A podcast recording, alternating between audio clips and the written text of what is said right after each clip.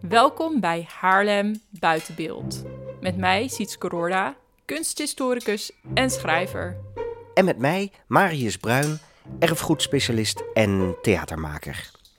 In deze serie gaan we op zoek naar beelden die eh, buiten staan in Haarlem. Kunstwerken in de publieke ruimte. Ja, dat eh, zeg ik.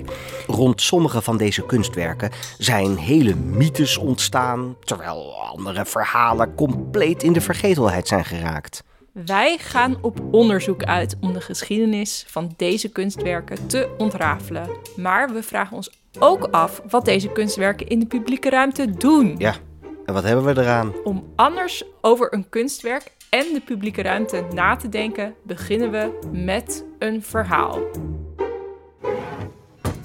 Een groot plein midden in de stad Haarlem. En daar staat natuurlijk een groot metalen standbeeld van een man. Op een hele hoge sokkel. Het is zeer klassiek. Het is eigenlijk cliché dit. Ja, maar we staan hier bij Fata Morgana en we gaan zo naar de pagode.